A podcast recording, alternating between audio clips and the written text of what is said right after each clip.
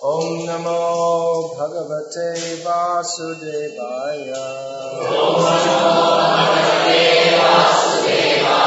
ॐ नमो भगवते वासुदेवाय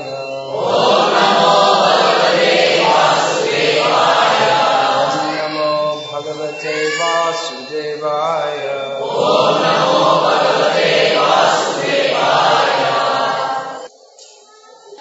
Srimad Bhagavad Gita, as it is, translation and commentary by His Divine Grace A.C. Bhaktivedanta Swami Prabhupada, chapter 5, text 22.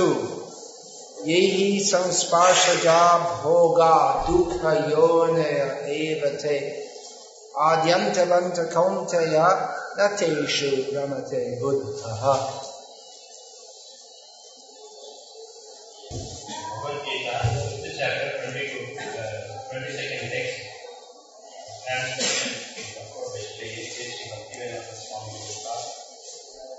Intelligent person does not take part in the sources of misery which are due to contact with the material senses.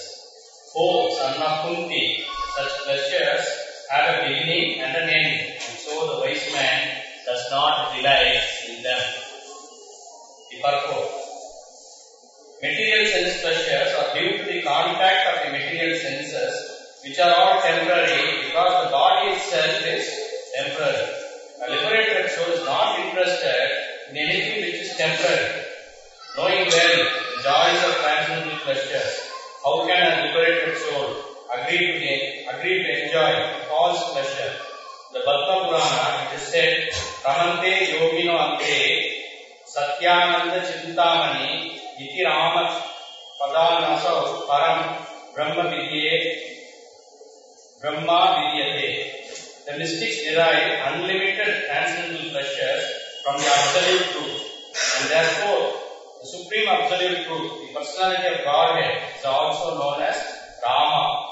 The Srimad Bhagavatam also, fifth canto, fifth chapter, first text, is said, नायम देहो देह वजा बाजा निर्लोके कष्टाम कामान अर्हते विद्भुजाम ये तपो दिव्य रुद्राकः येन सत्वम शुद्धे यस्मात् ब्रह्म सौख्यम व अनंतम My dear sons, there is no reason to labor very hard for sense pleasure while in human form of life.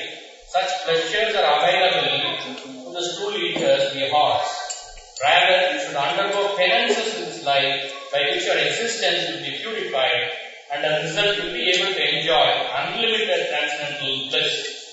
Therefore, those who are true yogis or learned transcendentalists are not attracted by sense pleasures, which are the causes of continuous material existence. The more one is addicted to material pleasure, the more he is entrapped by material miseries. I chose to speak on this verse because in the purport, Srila Prabhupada has included a verse in which the word ramante appears. Ramante means they enjoy, they take pleasure in. We are in Ramana Hall. Raman means pleasure. So it can be understood. Raman, of course, this is a common name throughout India. Means one who is pleasure or who is the source of pleasure, gives pleasures to others, who is imbued with pleasure, who is happy. Now, the principle on which Ramana Maharshi is, you see his pictures here, he's usually depicted smiling, but whether or not a sadhu smiles, he always feels happy. That's his basic emotion. Once a devotee disciple of Srila Prabhupada, commented in the presence of Srila Prabhupada about a photograph of Srila Prabhupada, in which sometimes you may have seen photographs of Srila Prabhupada with his lips turned down, which looks uh, like an expression of unhappiness. And the devotee said to Srila Prabhupada, Oh, you look unhappy in this picture. Srila Prabhupada said that was a moment of ecstasy. So sadhu feels happy. Everyone wants happiness. That is the natural principle or dharma of every living being to desire to be happy. Because Krishna is always happy. He is Satchidananda Maya. Is eternal, full of bliss and knowledge. So the jiva, who is the part and parcel of Krishna, is also by nature happy. But in this material world, there is no happiness. The happiness of this material world is samsparshaja bhoga. It's enjoyment based on contact of the senses with the sense enjoyment. But nateshu ramate buddha. Those who are an intelligent person does not take pleasure in that. So a sadhu like Ramana Maharshi, he's happy because he's not trying to be happy on the mundane platform. Because he's withdrawn his senses or his, his aspirations for happiness are not on the mundane platform. He doesn't take pleasure in anything material. Of course, you may be wondering why I'm speaking in praise of someone who's uh, a branded or accredited Mayavad. But from one perspective, they are sadhu. Though, of course, there are different types of Mayavadis. Most of the modern age Mayavadis, so-called sadhus, are actually bhogis. They're big mundane enjoyers just in the garb of sadhus. I heard that a few days ago it came in the newspapers in Tamil Nadu that this so-called self-proclaimed Paramahamsa who's uh, adopted the name of Nityananda was taking Ananda in embracing young girls in a school. So he's a complete rascal. I mean, we, did, we didn't have to uh, wait for the news to come to know about that. But some Mayavadis or sadhus, they're actually, we can say they're sadhus, inasmuch as they are uh, seriously endeavoring for, for spiritual life. They're not making a sham or a show of trying to, uh, of being a sadhu with the intention of enjoying their senses.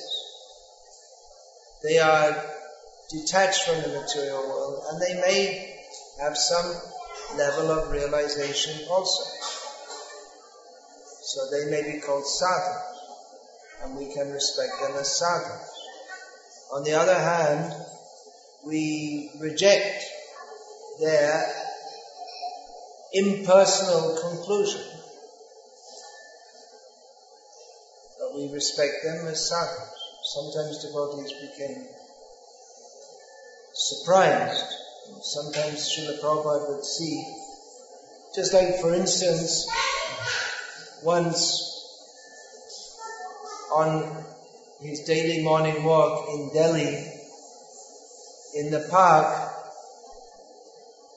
close to the temple, I think they were in the Lajpat Nagar temple at the time, rented house. So they walked past one man in the early morning was standing on his head in the park. And one of Srila Prabhupada's sannyasis who was present started to joke about that. I don't know exactly what he was saying. But, yeah, what is this nonsense? Something like this. And Prabhupada said, no, that's very good for spiritual life. The same thing happened in America. Was, uh, walking on the morning walk, and there's a man standing on his head, and some people performing yoga exercises, and devotees were expressing some skepticism about this because Prabhupada taught them to express skepticism about this. Srila Prabhupada so many times spoke about how the real yoga for the modern age is, or actually for any age, but especially in this age, bhakti yoga. Yogic techniques may be adopted in other ages or even in this age. We find that in the Sri Vaishnava Sampradaya, some of the members traditionally they practice yoga also. So these techniques they can be useful for controlling the mind and the breath and for keeping healthy. Because brahmanas, if they're sitting and studying Shastra or performing archan all day, every day, they may not get much exercise. So that's, that's also a consideration. And also, if practiced properly, can help to control the mind. But Prabhupada, Srila Prabhupada, on coming to America found that many people were practicing yoga, but in a, in a very bogus way. Yoga for, only for improving their health with no intention of any um, spiritual dimension. Yoga is very popular in the West, very widely practiced in the Western world now, but all, in almost all cases devoid of any spiritual touch or even any pretensions of any spiritual touch, simply for uh, material health and for maybe for calming the mind also, but not for any spiritual purpose, just for stress relief. That's all. Just like you find some rascals who pose themselves as gurus, but they're just teaching some techniques of stress relief. That's very common. Sometimes in our ISKCON, our preachers, they also do that. They say stress relief, but then they introduce Krishna consciousness. So it's all right if you do that. You get freed from the stress of repeated birth and death. I mean, that's a lot worse stress than having your boss shouting at you. Having boss shouting you in 84 like species of life. So anyway, uh, Prabhupada was stressing very much that in Kali Yuga, the direct process of Shravanam Kirtanam, these two processes, they have paramount importance over any other techniques which may be useful or adoptable, but in Kali Yuga, these processes, Shravan Kirtan, these should be taught. So once in a park in America, devotees saw someone performing yoga and they were expressing skepticism about that and Prabhupada again said, no, that's, that's, these things are good for spiritual. So then one devotee asked the inevitable question that, well, shall we do that, Prabhupada? Can we do that? Prabhupada said, not required. Although many devotees do, I do some, sometimes, not much. When my back gets painful, I do some. Because I used to do before coming to this movement, some exercise, yoga exercise. So I know some of these things. So, especially if I'm sitting all day writing day after day, it's for health. Prabhupada generally didn't encourage it, but sometimes he allowed it. He was flexible. When his servant at that time, Nanda Kumar, Srila Prabhupada saw him performing yoga exercises and Nanda Kumar, is that alright Prabhupada? Prabhupada said that well, whatever is required to maintain your health. Keep good health. Because unless we have good health, it's difficult to perform service properly. Of course, we shouldn't spend most of our time simply acting bad. But there are basic things, some seeing that the body gets sufficient locomotion, sufficient and not too much food, nourishing food, of course, prasadam is nourishing for the soul, but it's like some devotees are very fond of pizzas. But if you only eat pizzas, then it's not a very nourishing diet. So we should see that it's also required to eat healthy food. In Bhagavad Gita, Lord Krishna states that uh, yuktahara viharasya yukta cheshtasya karmasu swapna babodhasya yoga bhakti dukkha that in the practice of yoga for overcoming uh, distress one should have yukta aha means sensibly eating. Sense vihara generally means recreation. Of course, the devotee doesn't have any mundane recreation, but uh, we can take that maybe as exercise. Should, the body should have sufficient locomotion, not too much. Too much exercise also not healthy. Depends on what kind of body you have. Vata constitution, skinny people like myself, like myself, I presently have a skinny body. Much exercise, especially for a thin person, is not recommended. Little. So yukta, yukta cheshtasya, one should be balanced, balanced is the word, yukta, balanced, balanced in one's activities,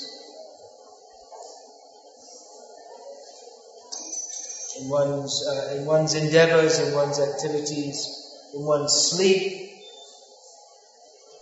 So, balanced. So, if required, some exercise, not that we become crazy about exercise. Yes, so Prabhupada said, yeah, that's good. You, whatever is required to keep. Of course, on a very advanced platform, one doesn't bother about health. But if you don't bother about health, then you don't bother about the body, then generally the body bothers you more. So, unless one is on the very advanced platform of not being bothered by the botherations of the body, then one should look after it. At the same time, not being too much, like I said, not being so much that one can't be flexible. The main aim is to serve Krishna. So if to serve Krishna we have to do some things which are not the best thing for the body, then we may do so. Just like uh, if one wants to have a very healthy life, then he should leave Chennai and live in the country. Well, you can do that for Krishna also. But if one has to preach, then he has to come to the big cities. Of course, one can also preach in the villages.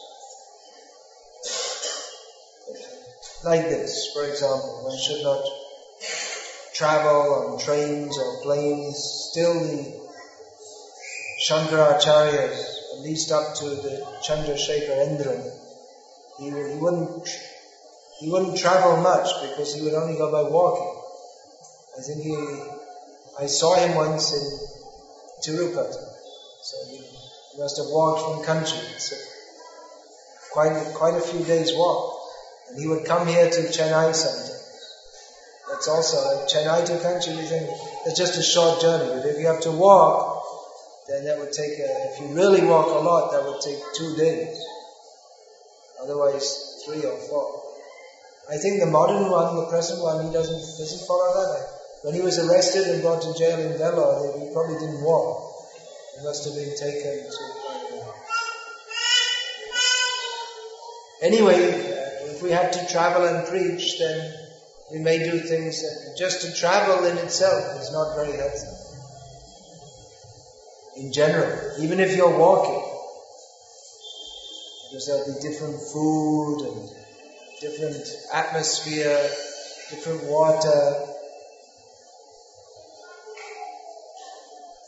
But we have to do for preaching. If we think I won't travel, then there'll then there'll be less preaching. Once one of Prabhupada's sannyasi disciples, he wrote a letter to Prabhupada saying, I, I can't stay in any country very long because I'm having visa problems wherever I go. Prabhupada said, that's good. And you can give your mercy to more people, more places. It's good for a sannyasi. So that topic that yogis, they, uh, Srila Prabhupada generally, he wasn't very enthusiastic even about bona fide yogis because we are bhakti yogis. But still something good is there in as much as those who are bona fide yogis and not bogies posing as yogis. They have seen this material world. That the attempt for sense gratification is simply a cause of misery. And therefore they do not take pleasure in that. And therefore, someone who's actually detached from this material world has a sense of happiness. So Ramana Maharshi, he, of course I don't know exactly, but it seems that he had some realization of spiritual bliss the bliss that comes from detachment from this material world and identifying oneself, aham brahmasmi. I am spirit. Of course, he didn't have that bliss which is described in the verse in the purport, in which Prabhupada also, Ramante, they take pleasure. In this verse, in the Gita verse, Krishna talks about those who, an intelligent person does not take pleasure in the material senses. But, in the purport, Srila Prabhupada quotes that those who are real yogis, Ramante yogino nante satyananda chiramani iti ramapadena so param brahma vidhiyate. Those who are the best yogis, they have unlimited pleasure in Satyananda. What is the genuine pleasure? Who is Rama? You see the same Ramate, Ramante, Rama. So Rama means all pleasure. So the pleasure that the real yogis get in Rama is by understanding iti Rama padena so param brahma vidhiyate. He is param brahma. Aham brahmasmi, that's one level of understanding. I am Brahma. But Param Brahma is Rama, which means Krishna. Rama is another name for Krishna. Of course, there is the uh, Rama. When we say Rama, we generally think of Raghuvamshi Dasharath Sutta Rama. Rama can also mean Balaram, Parashuram. But generally when we say Ram, we think of Raghuvamshi, Suryavamshi, Rama, Ramachandra Bhagavan. But Rama is also a name for Krishna because it means who is all pleasure. So it's also a name for Krishna. Hare Krishna, Hare Krishna, Krishna Krishna, Hare Hare, Hare Rama, Hare Rama, Rama Rama, Hare So Rama here, once in Hyderabad, two of Prabhupada's sannyasis were arguing. When we say Hare Rama, who does that mean? Is it Balaram or Ramachandra of the Raghu Vamsha? They were arguing. Which one does it mean? Prabhupada said uh, either. You can take as either. They're both Rama. Neither is excluded. Bhaktisiddhanta Saraswati Thakur explained that here Rama we can also take that as Krishna, who is Radhika Raman. Not just Raman. Yeah, it means Krishna. Radhika Raman.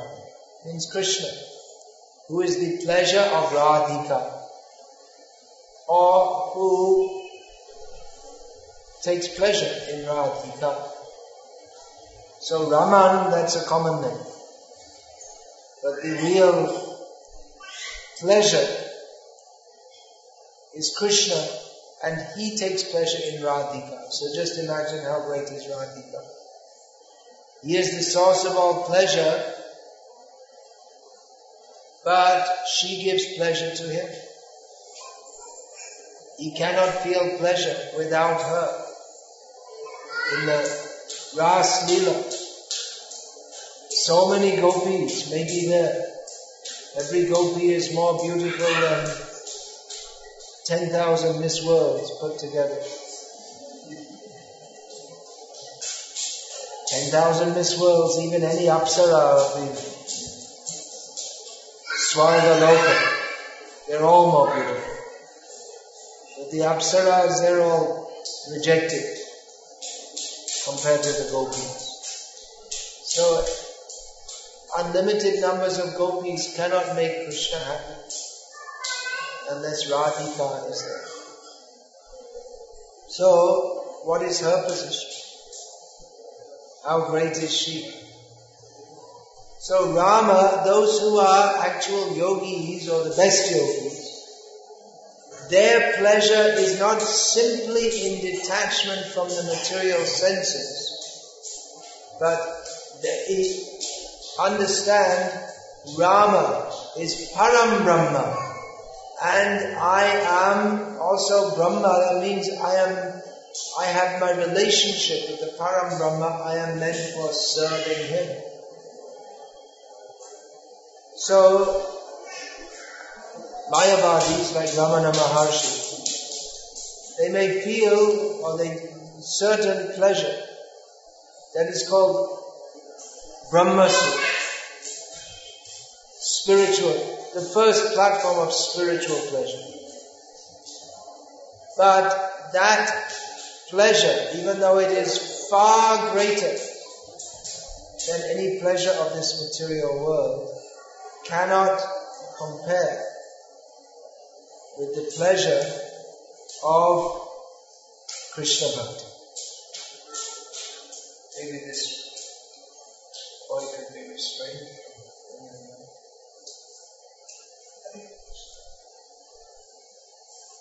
So, from one perspective, we can say Ramana Maharshi is a great personality. From another perspective, he's insignificant because he, from the perspective of everyone of this world, he's a great person because he's detached from it. There are not many people who are detached from this world or even interested in being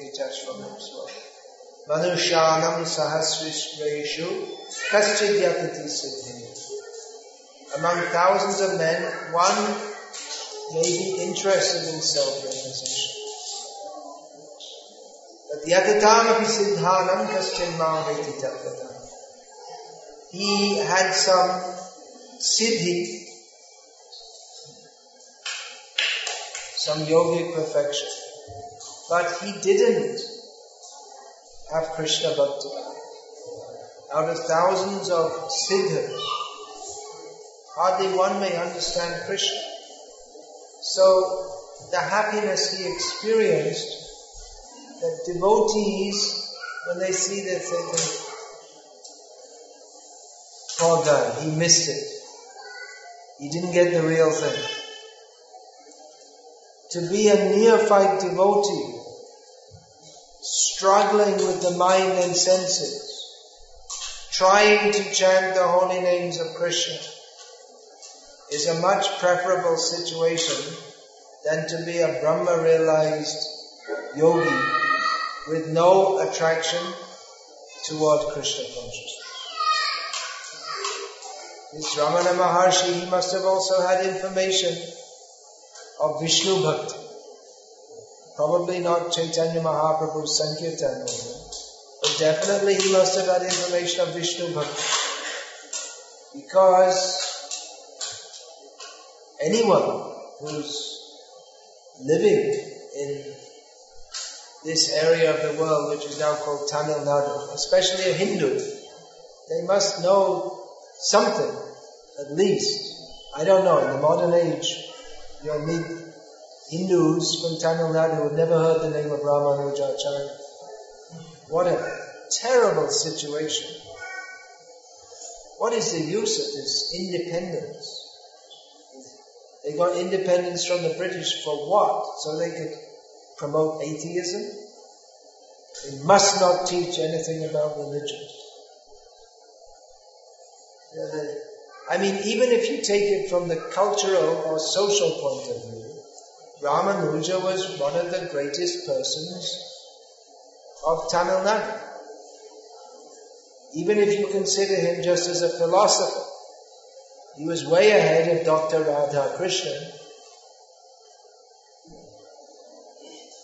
There's such atheists and demons. Even if they want to promote from the historical, cultural, or social point of view, even from that point of view, they should teach people who is Ramanujacharya, who is Vedanta Deshika, these great persons.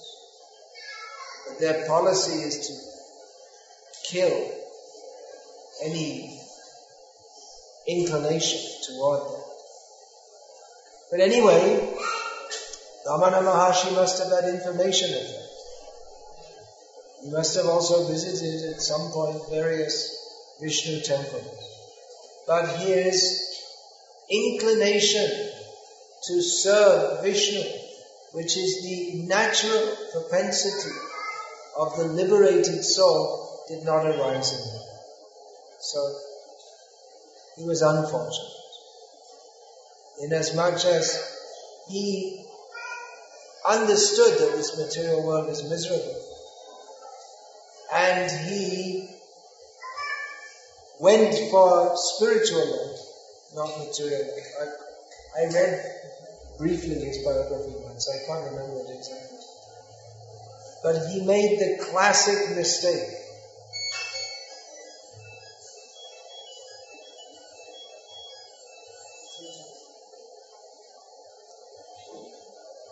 of the impersonalists. That when he got some realization, he misunderstood what it was and considered that now I'm getting this bliss and I have a cosmic vision, I'm detached from this material world, that now I myself am supreme. So he became an offender. Mayavadi Krishna Aparadhi. Chaitanya Mahaprabhu said, Mayavadis are offenders to Krishna. So from one perspective you can say he's a great personality. From another, he's an offender to Krishna. Because he avoids, everyone who's not a devotee of Krishna is an offender of Krishna. Everyone who's not endeavoring to serve Krishna is avoiding Krishna. So everyone's an offender, but particularly the Mayavadis are offenders because they propagate the misunderstanding that Ishvara, the Supreme Lord, and the Jiva are one and the same.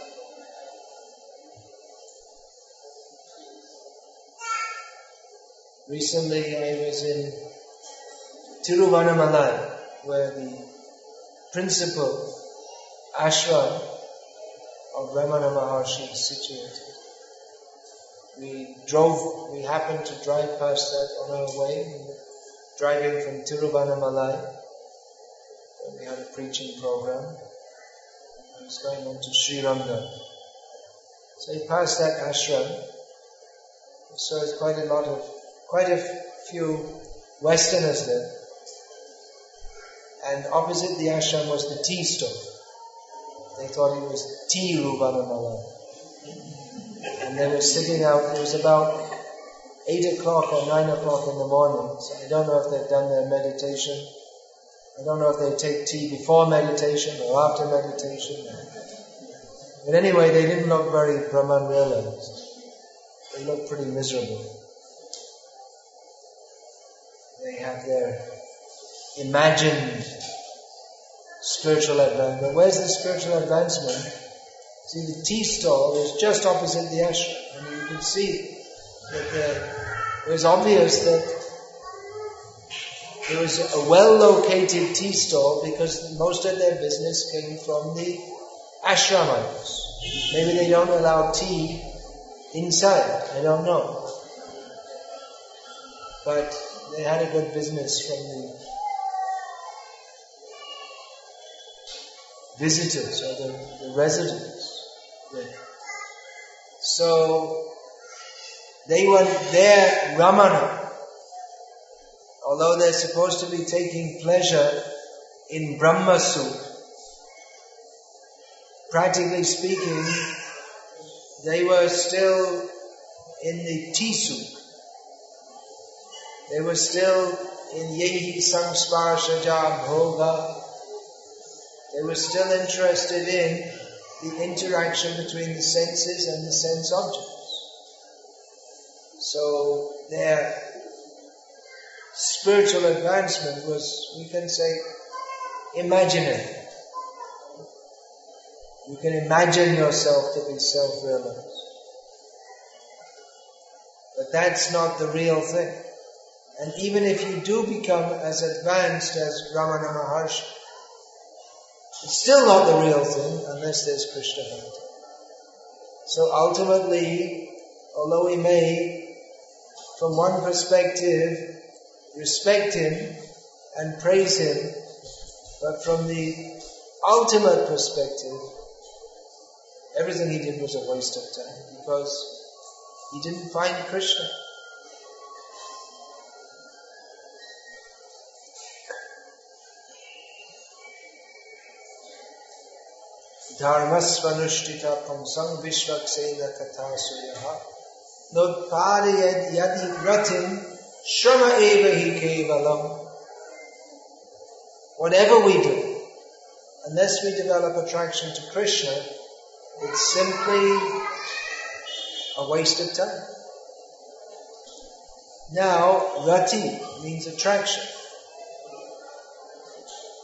The whole idea of the Mayavadis is to get free from attraction.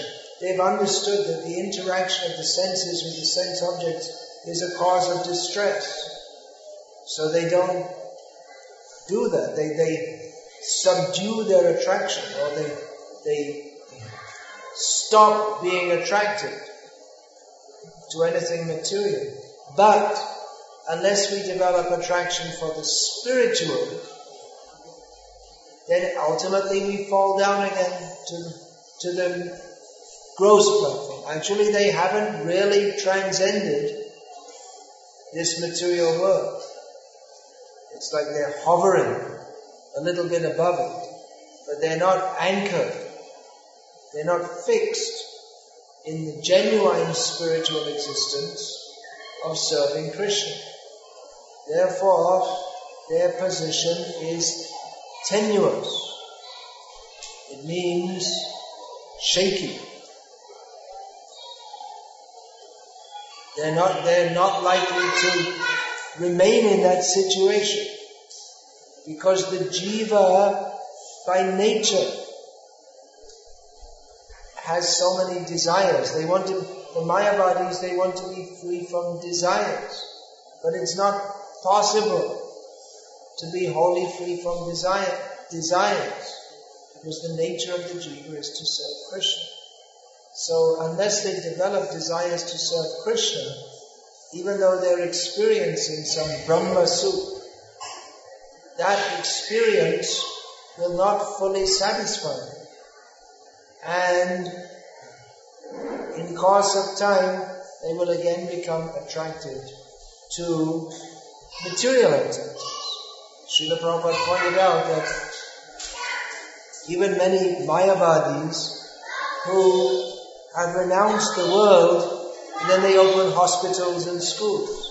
Well, why open hospitals and schools if you've renounced the world? Because they don't find satisfaction in their so-called they don't find satisfaction in their so-called Brahma Sukh and they want to come and perform some activities which are mundane.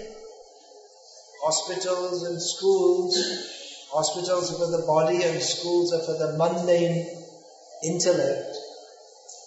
Most schools nowadays. Unless that unless there's an actual guru.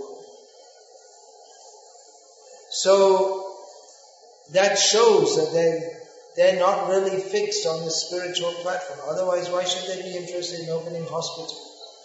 There's, there are plenty of people to open hospitals. It's not the business of a spiritual spiritually minded person to open hospitals. So, such persons are unfortunate.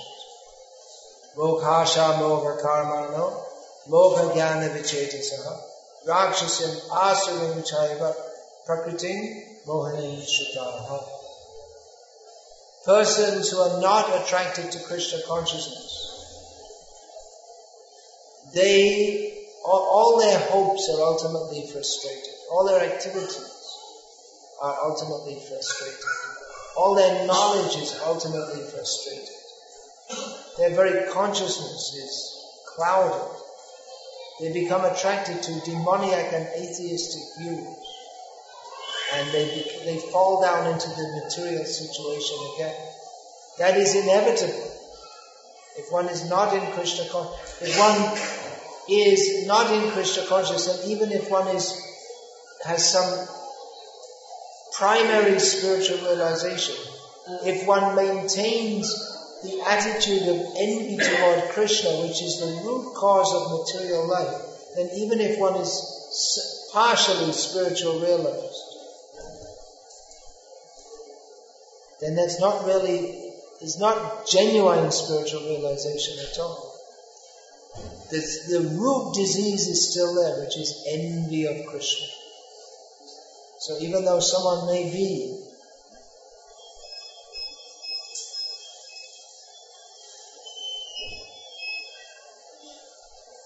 detached from material attraction, still envious of Krishna. Therefore, Mahaprasade Govinde Nama Brahmane Vaishnave Swalpam Punyavatam Rajam Vishvaso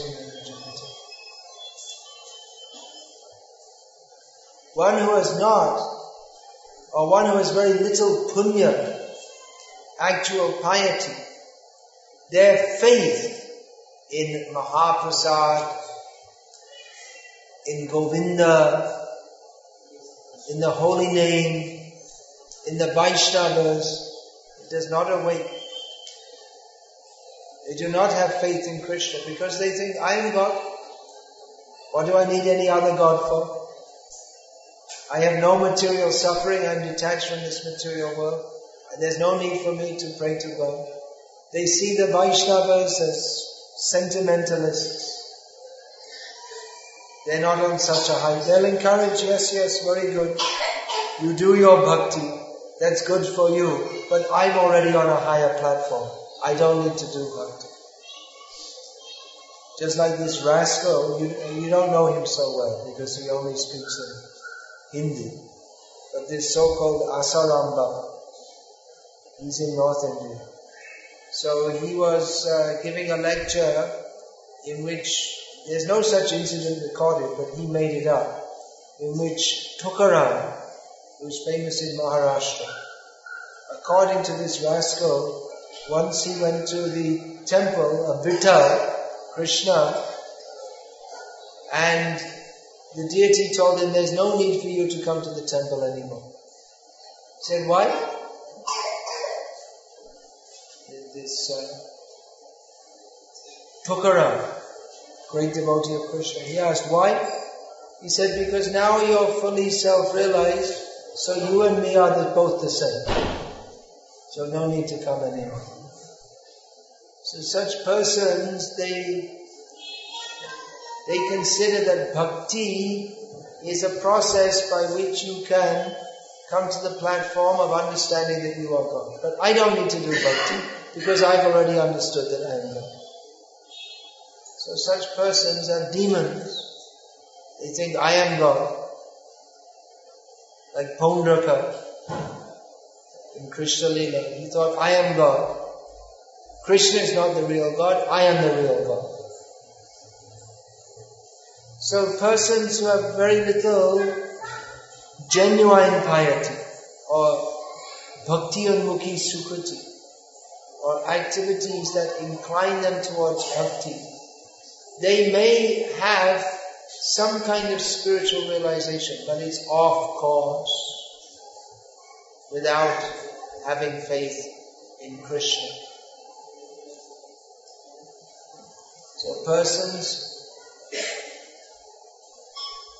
it would be a good idea to train the children, start at a young age, to either to just sit, not wander around. When are they going to learn? It's also, we have to train the adults also. To train their children and to turn off their cell phone. If anyone still has a cell phone on, then kindly turn it off because we're discussing important things.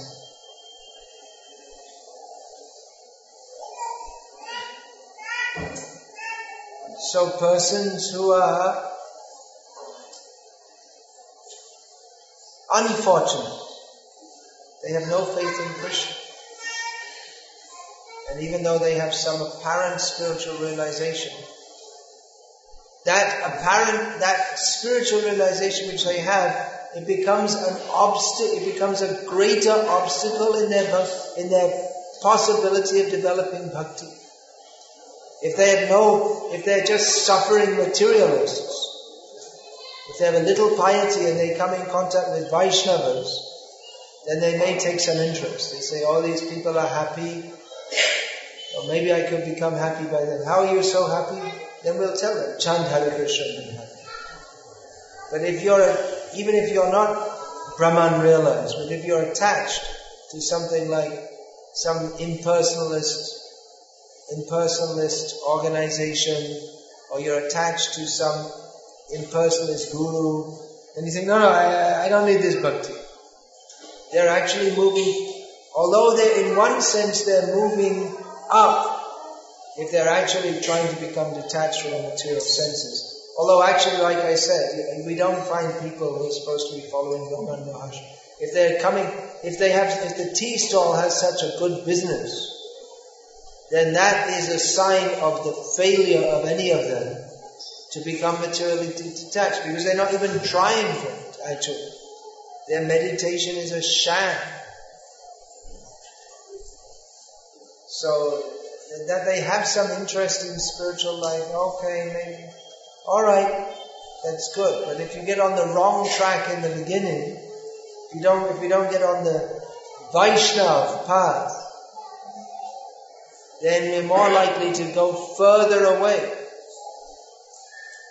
That's why in Chaitanya Bhagavat it's described uh, that the drunkards are more fortunate than the Mayavadis. There's described there how in his Navadip Leela, Chaitanya Mahaprabhu came across some drunkards as he was dancing. And the drunkards started imitating. Oh, Hare Krishna, Hare Krishna! But they weren't envious. So Chaitanya Mahaprabhu gave them some mercy that, alright, you're trying to say Hare Krishna. You don't know why, you can't pronounce it properly because you're drunk. To be drunk is very low class, very sinful. Although in the modern age they're promoting it as something high class to drink whiskey because it's very expensive. But it's very sinful. But even very sinful people, if they somehow or other, they had some attraction to Chaitanya Mahaprabhu, so that's good for them. But the impersonalists, they were opposed to Chaitanya Mahaprabhu. They criticized. So, what is that? Udha Habe Konodine. I can't remember. That uh, the, the drunkards, even they may someday be delivered. But those who are envious of Krishna and the devotees, they can never be delivered. Of course, we find in the case of Chaitanya Mahaprabhu that he gave special mercy to the Prakashananda Saraswati, who was envious of him, openly critical of him. In the case of Sarvabhauma Bhattacharya, he was another impersonalist, but he wasn't envious of Chaitanya Mahaprabhu. He served Chaitanya Mahaprabhu. And he had, he, in a way which was ultimately foolish, he wanted, he thought, I will benefit this sannyasi, because he's a young sannyasi, and he's very good looking. It's going to, even in those days, he thought it's going to be difficult for him to maintain his sannyas. So let me teach him about the principles of Brahman realization from Vedanta Sutra. So Chaitanya Mahaprabhu listened to him for seven days. Politely listened to him. And then Sarvabhauma Bhattacharya asked, you're just listening, listening, you don't make any comment, you don't ask any question. I don't know whether you're understanding it or not. Chaitanya Mahaprabhu said, I can understand the Vedanta Sutra, but I can't understand your explanations because they don't make any sense. Sarvabhauma was surprised. Well, what do you mean they don't make any sense? Then he explained. Actually, you're just, what you're, when you're quoting Vedanta Sutra, that's alright. But then when you explain it, you simply cover the real meaning. And then Chaitanya Mahaprabhu gave him the real meaning. And Sarvabhauma became a great Vaishnava. But with Prakashananda Saraswati, he uh, was openly critical of Chaitanya Mahaprabhu. He never served him, he only criticized him. Still, he had some piety. Inasmuch as he was following certain Vedic principles, the Mayavadi sannyasis are strict followers of certain principles, and he was residing at a holy place. It's not mentioned there, but he must have been bathing in the Ganga daily. And he wasn't engaged in gross sense gratification. So he had some piety, but at the same time he was offensive. But when he came in contact with Chaitanya Mahaprabhu, Chaitanya Mahaprabhu delivered him. So that piety, it's, it's mixed up. You can say with someone like Ramana Maharshi, some piety, some goodness is there. But it's mixed up with uh, misunderstanding and some envy. Krishna is there. So devotees, they are more fortunate. Another thing, um, Srila Prabhupada was asked that is it better to be a Christian who at least believes in one God or to be a worshipper of Kali, specifically asked about worshippers of Kali who they believe, well, they'll worship, their concept is there are many gods and specifically they worship Kali.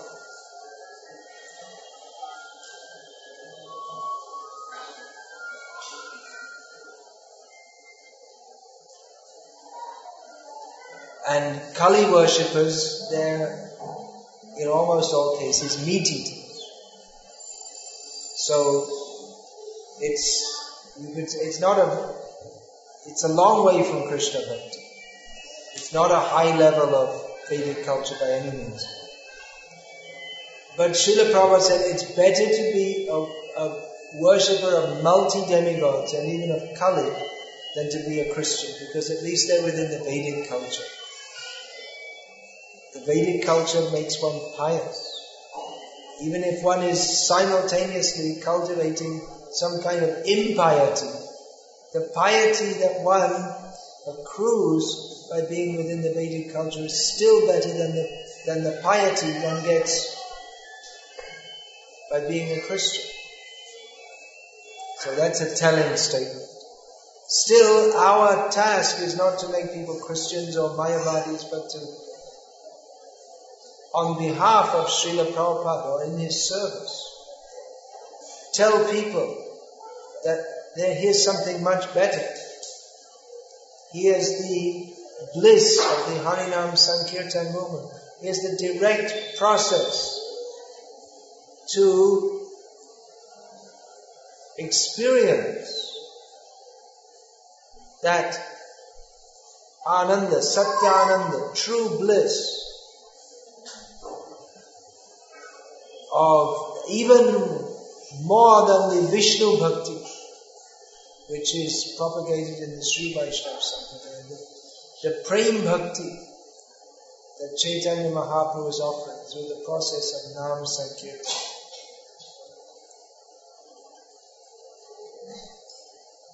So, while offering respect to all genuine sadhus, at the same time, we understand that the position of the devotees of Chaitanya Mahaprabhu is much better.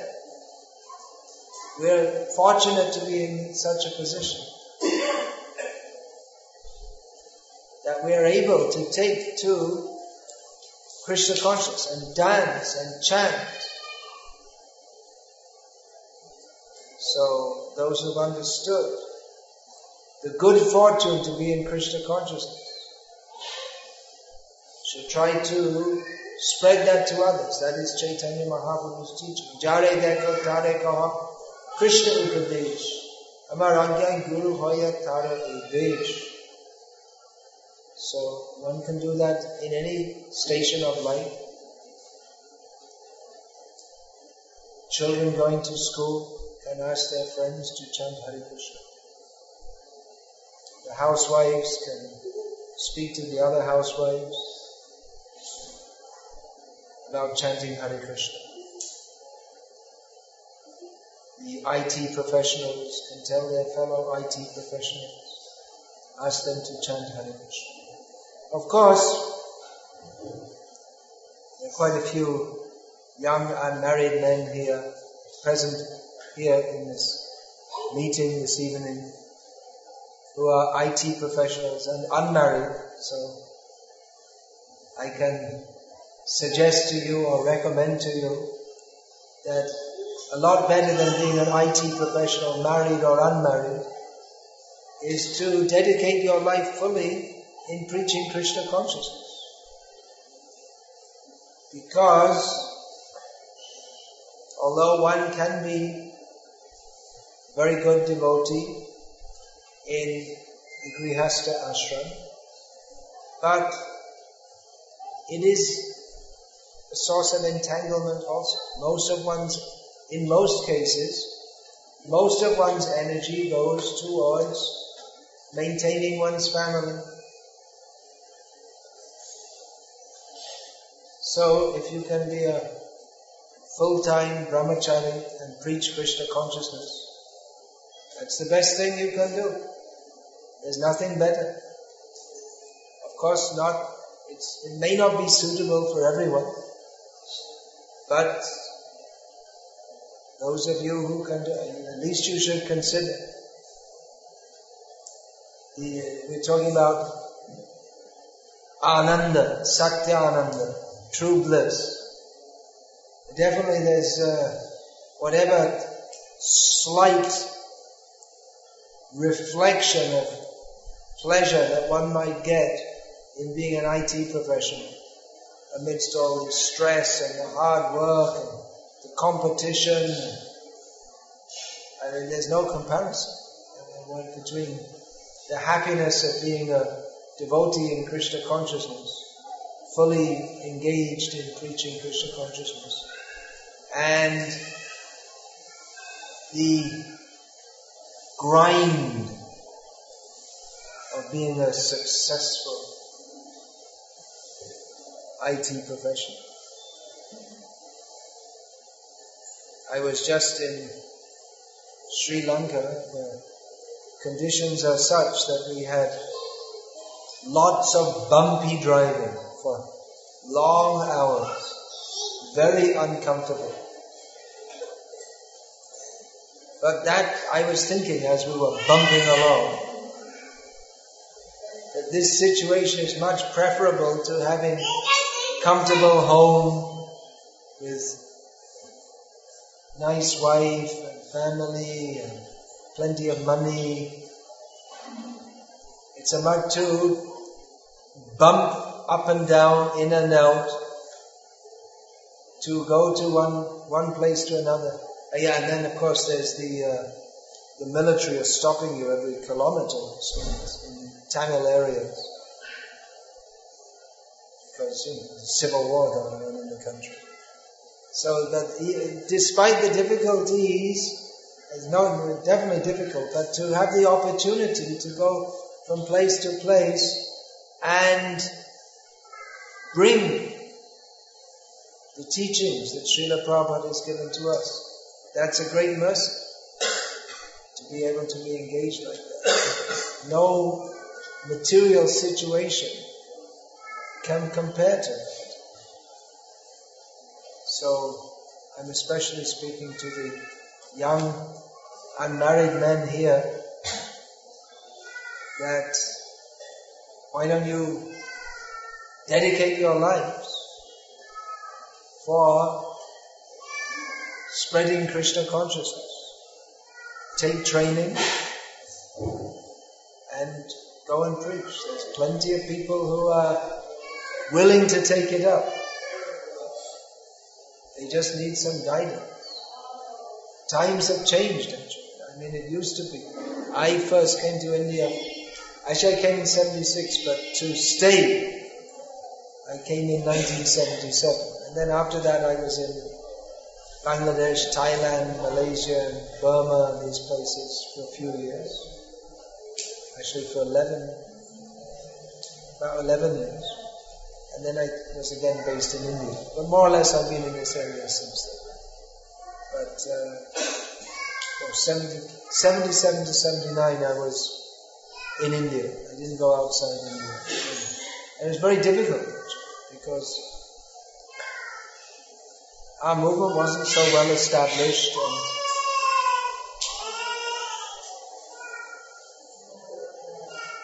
mostly we got the response, I'm a Hindu and I know everything. I'm a born Hindu. You're a converted Hindu. Or you cannot, you cannot convert to Hinduism. So it's very difficult. But nowadays, people are more inclined to accept this. And many people are looking for guidance. Here in Tamil Nadu, there are many people who are asking us, come, do programs, show us, train us, guide us, everywhere, all over in different parts of the world. People are experiencing the distress of modern life and wanting to take to some to some spiritual path and understanding that actually this is the genuine path. People can understand. Even in this impious age, many people have enough spiritual credit to understand that this is a genuine path. That what we're giving, and you can see from the principles. Who, are, who, who asks for no meat eating, no gambling, no illicit sex, no intoxication? I don't think any groups ask for that. And then uh, what we're doing is based on Shastra. It's a traditional process. We're not promoting some bogus person. As in Sri Lanka also, some of you were asked, Amma, that so-called Amma had been there recently. You were asking about. I said, yeah, she's promoting something. She's promoting herself. You should worship her. All these people, these so many bogus people. Her, and then people are asking about Sai Baba. But they're all promoting themselves. Prabhupada is a genuine guru because he's promoting Krishna. Krishna, in Bhagavad Gita we find worship Krishna. We don't find worship Amma, worship Sai Baba, all these bogus people. So many people have enough spiritual credit to understand that this is genuine. And then now the situation is such that many people, if we offer the genuine thing, they'll take it. We need preachers. So for yourself, do good to yourself and others. If you're a Grihasta, preach Krishna consciousness. If you're not yet a Grihasta, then you don't have to. Women, of course, they should be married. But uh, young men, you can come, get trained, and perfect your life. Make your life perfect. Millions and trillions of times more perfect than that of any impersonals or anyone else. Hare Krishna. Is there any question? It's getting a little late. Some of you have come from a long way. Saw some devotees from Avadi. Maybe they are they still here?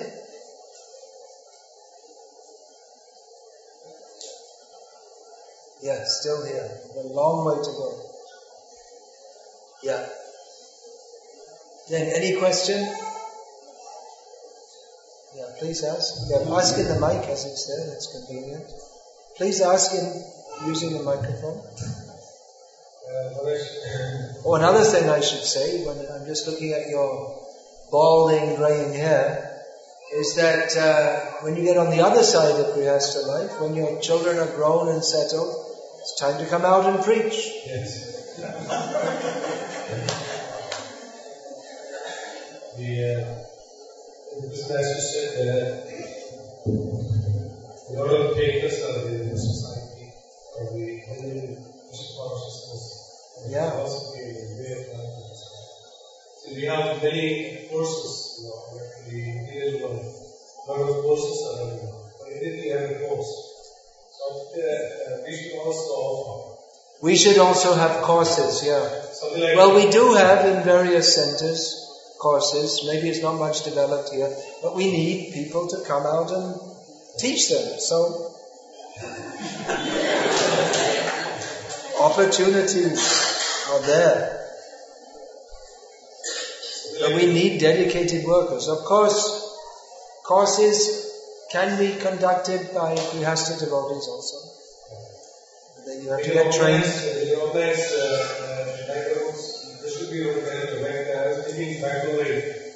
Well, if you don't, I'm just going to cut you out a little bit there because Prabhupada least once said that so many people say you should do this, you should do that.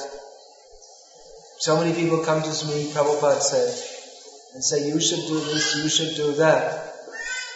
Prabhupada would say, why don't they come and join us?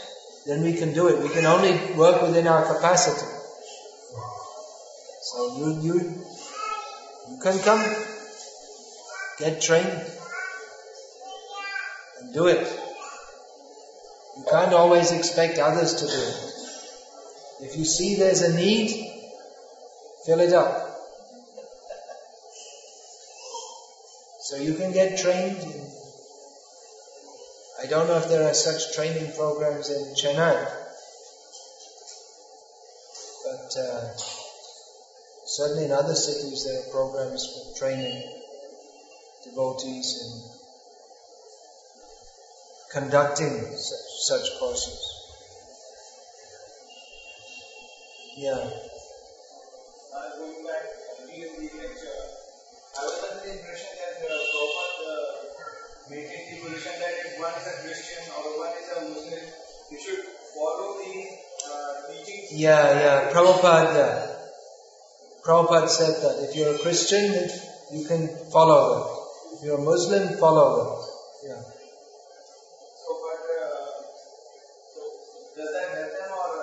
Does it help them? Well, Srila Prabhupada would say if you're a Christian, then you can follow that. Of course, if someone was a Christian and took to the principles of Chaitanya Mahaprabhu's movement, would never discourage them. I presume Srila Prabhupada said that because he knew that people, once they're already committed, they don't, it's very rare for them to change. That uh, Krishna says about demigod worship, uh, what is that? Tasya tasya achalam shraddham tameva vididhamyam. What's the beginning of that verse?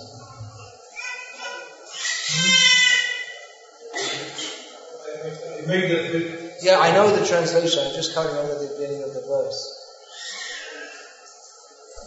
Anyway, the point is that that yepi anya devata shraddha yajanti shraddhayam Tepi that's another verse. Tepi Mameva Konteya Yajantiya That's another verse. Anyway, Krishna says that those who worship various demigods, I make their faith strong.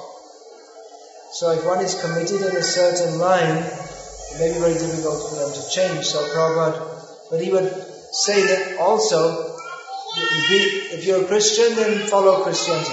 But he would say that Christians, they're not properly they should properly follow. He would say that Christians, they should not eat meat. He would always insist on that. He wouldn't discuss with Christians beyond, unless they accepted this point. He wouldn't go beyond that. First you accept, thou shalt not kill.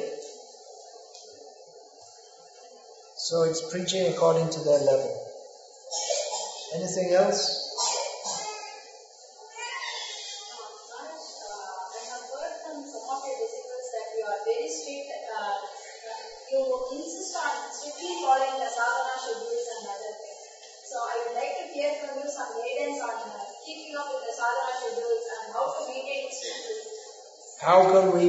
Maintain sadhana schedules strictly? Uh, generally, it's very difficult in modern city life for those who are not fully committed as ashram inmates. So one may have to make some adjustment. Early to bed, early to rise is a good policy which most of us won't be following tonight, and at least not the early to bed part. Early to rise is always good, but to have early to rise, you have to have early to bed. Um, if the whole family is committed to Krishna consciousness, that's very good. Otherwise, it gets more difficult. No TV is a very good policy. Even if we have videos and this and that, it's, that's alright. I mean, videos of Krishna consciousness. But even then, in general, books are a better medium for transmitting Krishna consciousness. Um, modern life, going to work, modern life is just meant for killing people's spiritual proclivities, actually. There's no, sadhana means we require time, but there's no time. People are just work, work, work, work. So many of our initiated devotees, they hardly read anything from Prabhupada's book. They don't have time, and they they chant their rounds on a clicker in a bus or something like this. So, the first thing to do is to at least make the attempt to adjust one's life so that one has time for sadhana. What's the use if you're earning 20,000 rupees a month but you don't have time to chant Hare Krishna properly? What's the point?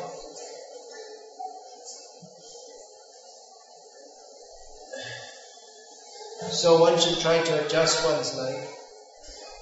Uh, even then, just like if you're at home, you're married, the housewife has children, in modern life you have to send the children up to school early, you have to cook for them early, then you, can chant later.